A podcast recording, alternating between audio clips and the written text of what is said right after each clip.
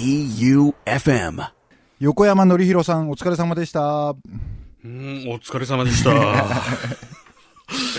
もうねうん、今日、もう興味ない人はもううん聞かなくていい。あの、森さんも、マジで今日相づちもいらねえや。あ、本当に。てか寝てていいよ。本当？先週お疲れだろ疲れたよ、おい一時間ないっぱい読んだよ。そうだよな。んだからもう今日、競馬です。ズバリ競馬なので、はい。僕ほら、馬主さんじゃないですか。馬主さんでしょ？うん。まあちょっと順を追って今日話していくんだけど、今日平成最後の天皇賞というのがあった。あ4月28日。あ、そう。で、今4月7日だからもちろん、あの、結果は何も知らないんですけど、収録はね。うんそうそう。あの、もうとにかく思い入れのある日なので、今日僕。もう、マジでその、運もいいや、今もうじゃ日。マジで本気で寝てみて。あ。あ、しょうが寝るから。はい。というわけで、今夜はね、僕と競馬、あるいは日の名残と称して、えーお送りさせていただきます。はい、三和正の、リトル東京はいらない。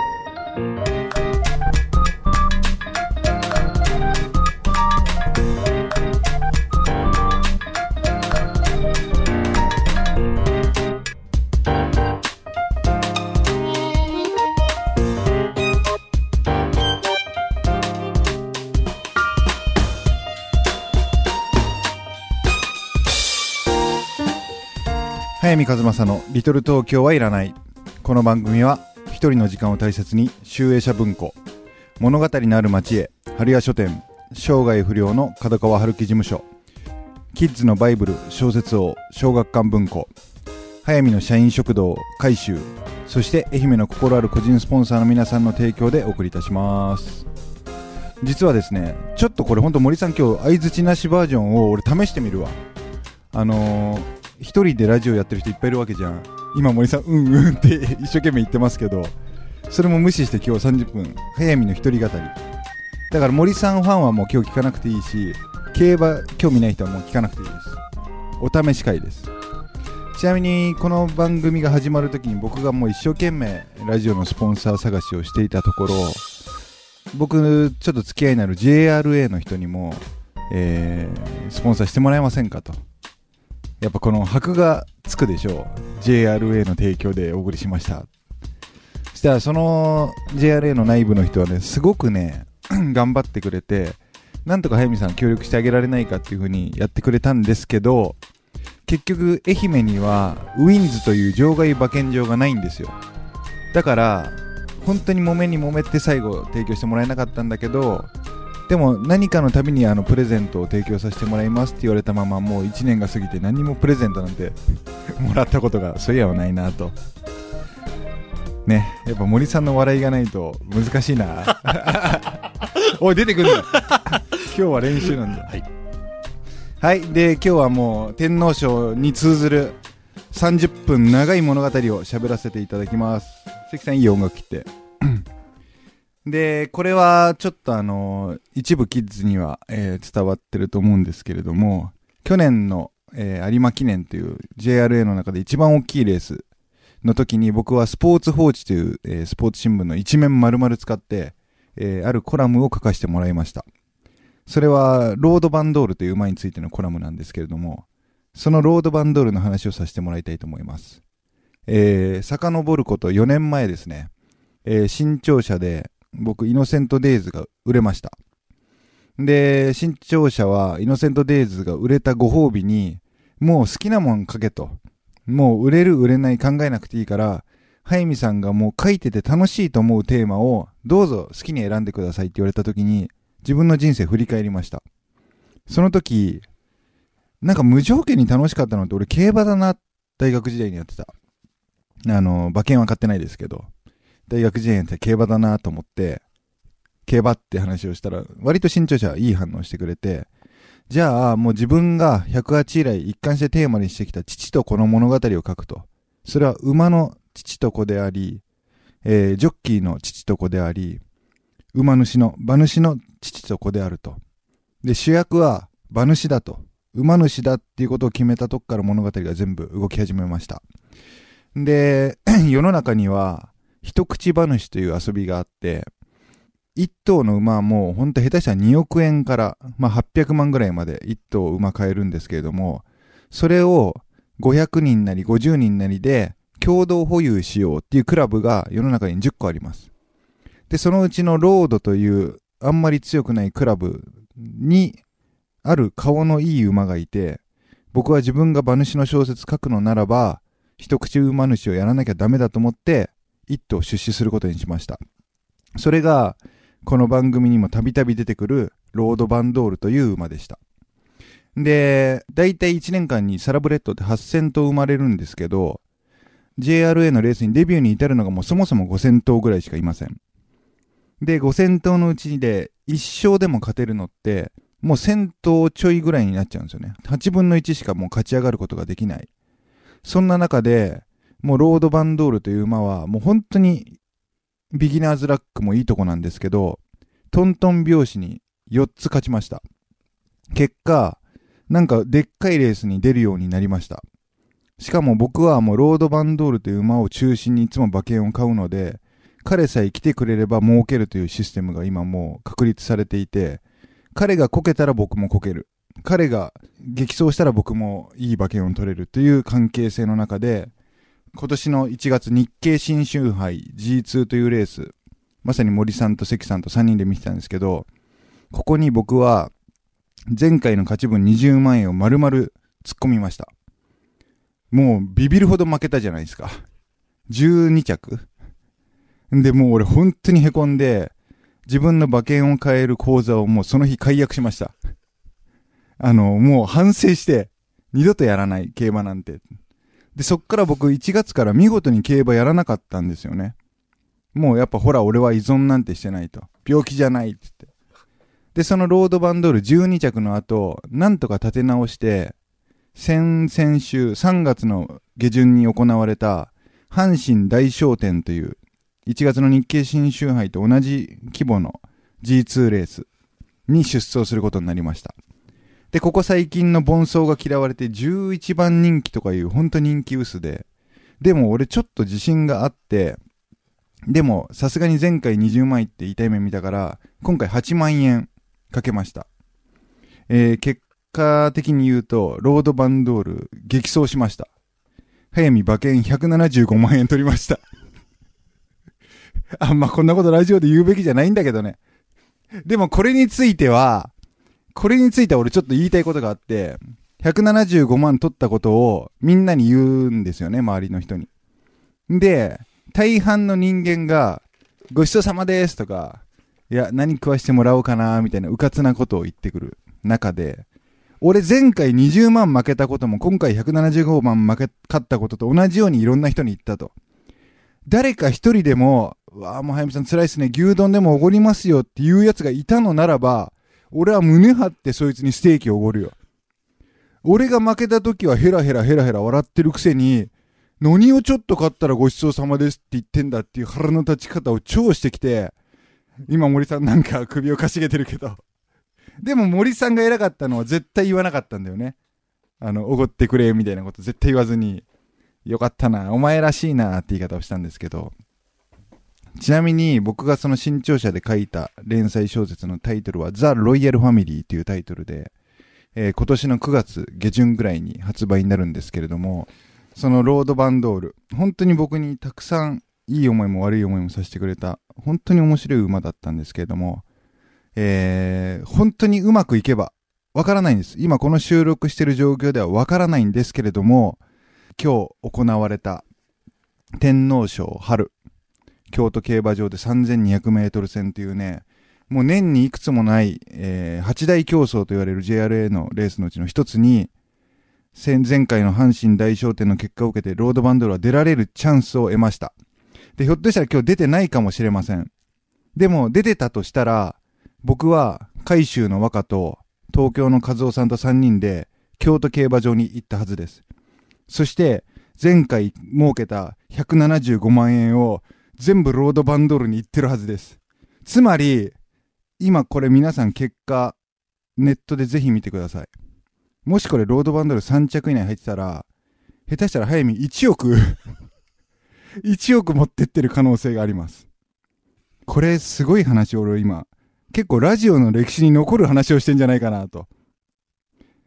だから、もし俺1億本当に取ってたら、つまりロードバンドールが3着以内に入ってたら、1着だったらもう今約束するわ。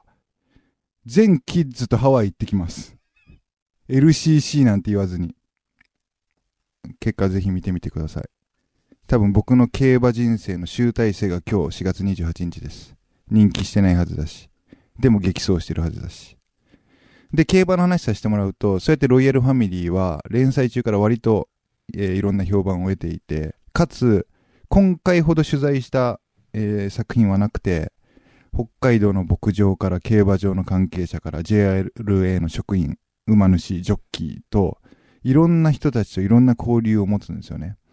だから僕はもうロードバンドールなんて運百分の1しか持ってない本当にさまつな吹けば飛ぶような人間なんですけどロードバンドールがちょっと激走するともう日本中のジョッキーとか馬主さんたちからおめでとうっていう 一発のメールをいただく関係になってる中でえーと僕話は変わるんですけどテレビ出るのが嫌いなんですよえーデブ猫ちゃんの時に愛媛のテレビ出まくりましたけどこれはもう一重にデブ猫ちゃんのために出ていて僕自身が出たいと思ってる番組って2つしかありません。えー一つは皆さんご存知のアナザースカイ。えー日本テレビかな。えー自分の思い入れのある海外の旅先に行って、えー一丁前のことを語るアナザースカイと、もう一個、これ皆さん見たことないと思うんですけれども、CS 放送でグリーンチャンネルっていう朝から晩まで競馬のことをやってるチャンネルがあるんですね。有料チャンネルが。その中に、競馬場の達人というモンスター番組があります。で、それは、えーもう本当アナザースカイに匹敵するような著名人が、えー競馬場に行って、1レース目から12レース目まで全部自腹で馬券を買って、その収支を見るという面白い番組です。僕、アナザースカイと競馬場の達人だけは、ずっと出たいと、誰にも言ってないんですけど、心の中で思ってた中で、ついに、競馬場の達人から出演のオファーが来ました。これね、すごいことなんですよ、マジで。森さんにアナザースカイのオファーが来たようなのとちょっと近くて、なんか、すげえなと。で、ザ・ロイヤルファミリー9月下旬に発売で、9月下旬放送会予定で、6月の中旬ぐらいに、えっ、と、東京競馬場で撮りに行くんですけど、俺やっぱアナザースカイはもう来る気がしないから、もう競馬場の達人のオープニングで、ここが僕のアナザースカイ、東京競馬場ですって言ってやろうかと思って、多分受けないんだけど、その番組の時は、みんな見てほしいよね。意外とテレビの早見じゃない方が出てくると思うんですよ。ラジオの早見が初めてテレビに出てくる。つまりはもう管ばっか巻いてる。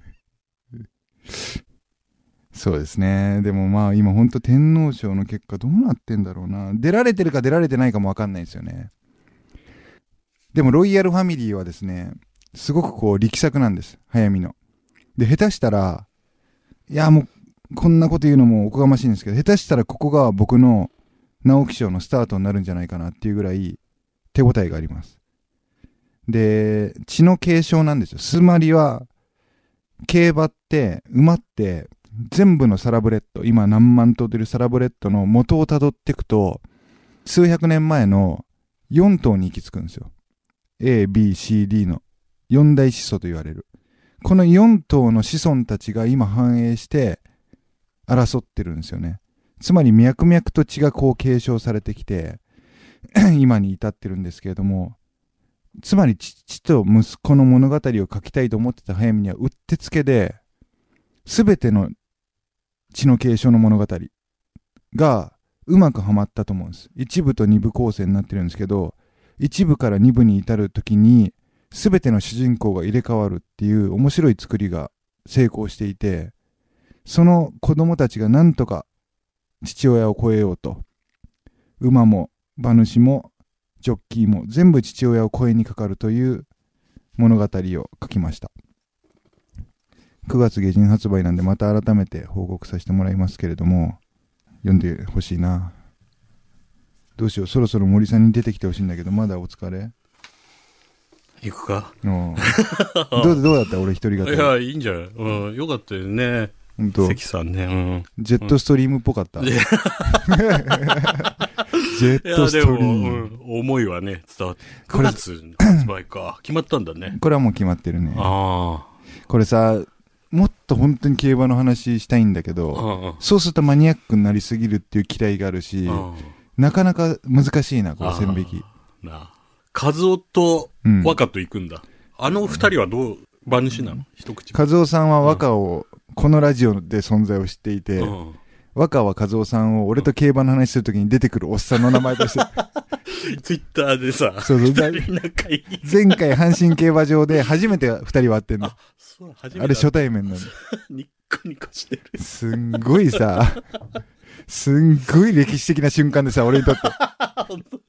結び合わせた。そうだうね。んうん。で、一曲目さ、ビリーバーを主題歌にしたいって言ったんだけど、うんこれ実はさ、映画の話ってもう実は微妙に進んでるというか、やりたいって言ってくれる人たちが、うん。それこそ池松くんとかが、僕馬乗れますよって言ってくれたり、へある映画のプロデューサー、孫家宝さんっていうちょっと有名なプロデューサーが、ーこれはわしが責任持って映画にせねあかんなっていう、怖えな。っていうぐらいもう、ほんと競馬の人なんだよね。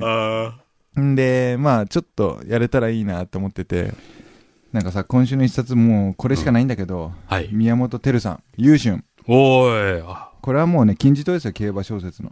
もうすべての競馬の物語、ここに集約されているんだけども、うんこのね、優春ってもう説明しないんだけど、第1回馬事文化賞っていうものを受賞してるんですよ。JRA って年末にいつもあの最優秀ジョッキーとか最優秀馬主とかいろんな表彰してる中で馬ごとに関する文化的事業をやった人にあ受賞させてるの。で第1回の馬事文化賞がまさに宮本照さんの優秀なんですよ。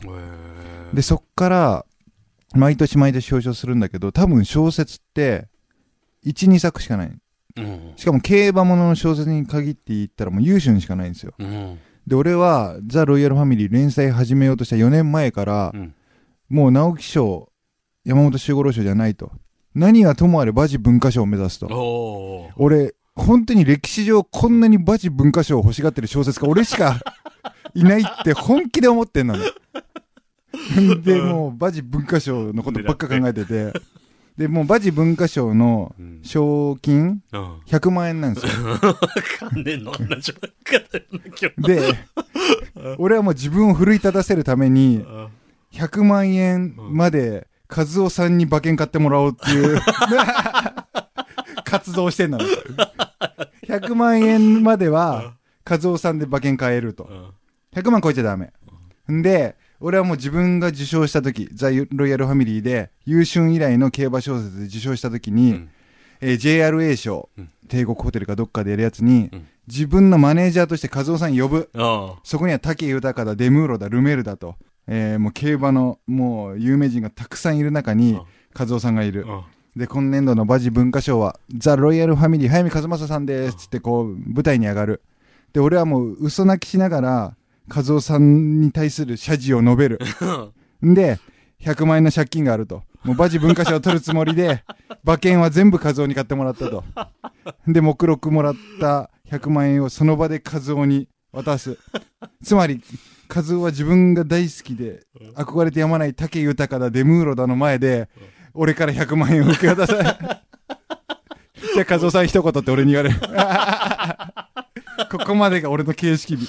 あだからこの放送を JRA 関係者がもうほんと一人でも聞いてることを祈って言うんだけど、マジで早めに馬事文化賞をあげてほしい。あげてほしい。カズオのためにも。数のためにも。いや、俺究極馬事文化賞のためにもなると思ってる。今のこのペイペイ早見に与えといて、20年後の早見が大ブレイクしてたとすんじゃん。その早見が馬事文化賞への恩を20年言い続けてるわけじゃん。ああの受賞があったから僕は頑張れたって嘘つき続けるから。で、その20年後、大物になってる俺は本当に北島三郎になってる可能性だ あるわけじゃん、自分で馬持って。はやさんブラック。かやさんブラックが。いや、俺は自分が嫌なのも冠名森さんだよ。森さんブラック。森さんブラック。森さんファット。太ってる。マシュマロマン森。い っいっぱい出てくんな、ほんと。ぱい出てくるな あそうねか。その日を夢見て。カズオ、あいつ何やってんの今。和夫さんは自分で、あの、友達と不動産やってて、うんやってもるよねう、老後みたいな生活してんだよ。あ、もう上がっちゃったんだ。上がってないんだよ。もう毎日いるんだけど、うん毎日そこで馬券買ってるし。あいつそんなやってたっけ？でもね、俺、ほんと、和夫さんのそこ美しいと思ってんだけど、うん俺マジで、崖のスレスレまで馬券買うことが美学だと思ってんじゃうんん。和夫さんは同じように、俺と同じように、俺に乗せられてロードバンドールにも出資してんだけど、うんそのロードバンドールにさえ、2000円とかしかかけないのよ。うんで、普通の関係ないレスだったら500円とかで、ああ、ちょびちょびちょびちょび。俺の40万と同じ熱狂を持ち込めるんだよね。なるほど。だから彼は20年間馬券買い続けられてんだよ。俺、それは美しいじゃん。あ競馬との向あき合い方楽しん。でんだね、ほんと。でも本当にもう競馬場行くたびに俺何が楽しいんだお前って。なんか、その前の時もさ、早見が大勝ちした時もさ、負けてたよな。あの人ね、ロードバンドールで儲けたこと一回もないんだよ。いつも相手間違っちゃったりして。でもね、それこそ170万取ったからといって、ちょっとお前なんかおごれよとか絶対言ってこないし、あ結局俺も和夫さんもトントンなんですよ、うん鳴らしたら。俺のが負けるよそれを分かってるし、20年毎週馬券変えてる自分の方が偉いと思ってない和夫さんも、うん俺もそう思ってるし。ねで、彼はもういい趣味があって、うん現地に行って美しいジョッキー、馬の写真を撮って、うんそれを引き伸ばして次にその競馬場行った時にそれを持って彼らにサインをもらうっていうのが、えーそんな好きだったんだ。そうだよ。えーやってた、昔。あのね、大学時代に始めた、俺忘れてたんだけど、俺に乗せられてジャパンカップ買わされたとこから始まってたって。しかも俺が、儲けるに決まってるって言ってる、馬でボロ負けしたとこです。ね。ああ、そっからか。はい、ちょっとあの脱線しちゃいましたけど、今週の一冊は宮本照さん、えー競馬小説の金字塔です。優春、読んでください。これやっぱ森さん不要論ないわ。あそう。楽しい、やっぱ、まやっぱ必要だろ？なやっぱ、早見ストリーム全然面白い。大 早見スト沢、リー大沢たかおにはなれなかったな、俺。残念だなやっぱね、時間が長く感じた。あ、そう。うん。あ、まだ15分しか過ぎてない。森、ね森のおかげなんだ。森が回してるんだよ。で、来週は森さん一人でやってみようよ。死んじゃう。したかんで。いや、ほんとさ、時間が前後しちゃうからさ、うんあの、申し訳ないんだけど、流れてる今日は天皇賞当日ですよ。はい。で、収録してる今日は桜花賞当日なんですよね。うんね。うんで、今3時31分なんですよ。うんあと9分で桜花賞をスタートしてるんですよ。で皆さんこれ、あの、桜花賞の結果もぜぜひ見てほしいんですけど、しげるピンクダイヤが来てたら、早見ね、200万儲けてる。もうね、競馬が荒々しいんだよね、最近。また2ちゃんがね、ざわつき。早見さん派手に外してるね。そうだね。でもなんかね、自信あるんだよね。しげるピンクダイヤ。しげるピンク桜花賞。大花賞ね。見事だね、桜花賞って名前。桜の花の賞だね。今日満開だもんね。今日ほんと満開だね。うん、すごい。阪神競馬場も美しいことでしょうし、はい。きっと僕の財布にも桜の花が。咲くのではないかなと。マジっすか。ねいいっすね。森さん怒ってやるからな。しげるピンクダイヤ来たら怒ってやるからな来。たらね。はい。はい、というわけで今週は僕の好きなように競馬の話をさせてもらいました。うん。来週は森さんが頑張ります。小説家の早見和正でした。放送作家の森圭一でしいや、た。マジで天皇賞結果どうなってんだろう。キッズはもうみんな知ってんだもんな。なんか本当に撮ってたらさ、ざわつきながら聞いてるよね、これ。うんあの、ハワイ希望。本当にね、すごい額だろすごいが。ハワイ希望で送ってくださいね。はい。それではまた来週会いましょう。おやすみなさい。早見和正のリトル東京はいらない。この番組は、キッズのバイブル、小説王、小学館文庫、生涯不良の角川春樹事務所、物語なる町へ、春屋書店、一人の時間を大切に、集英社文庫、早見の社員食堂、改修、そして愛媛の心ある個人スポンサーの皆さんの提供でお送りいたしました。早見和正のリトル東京はいらない。J O E U F M.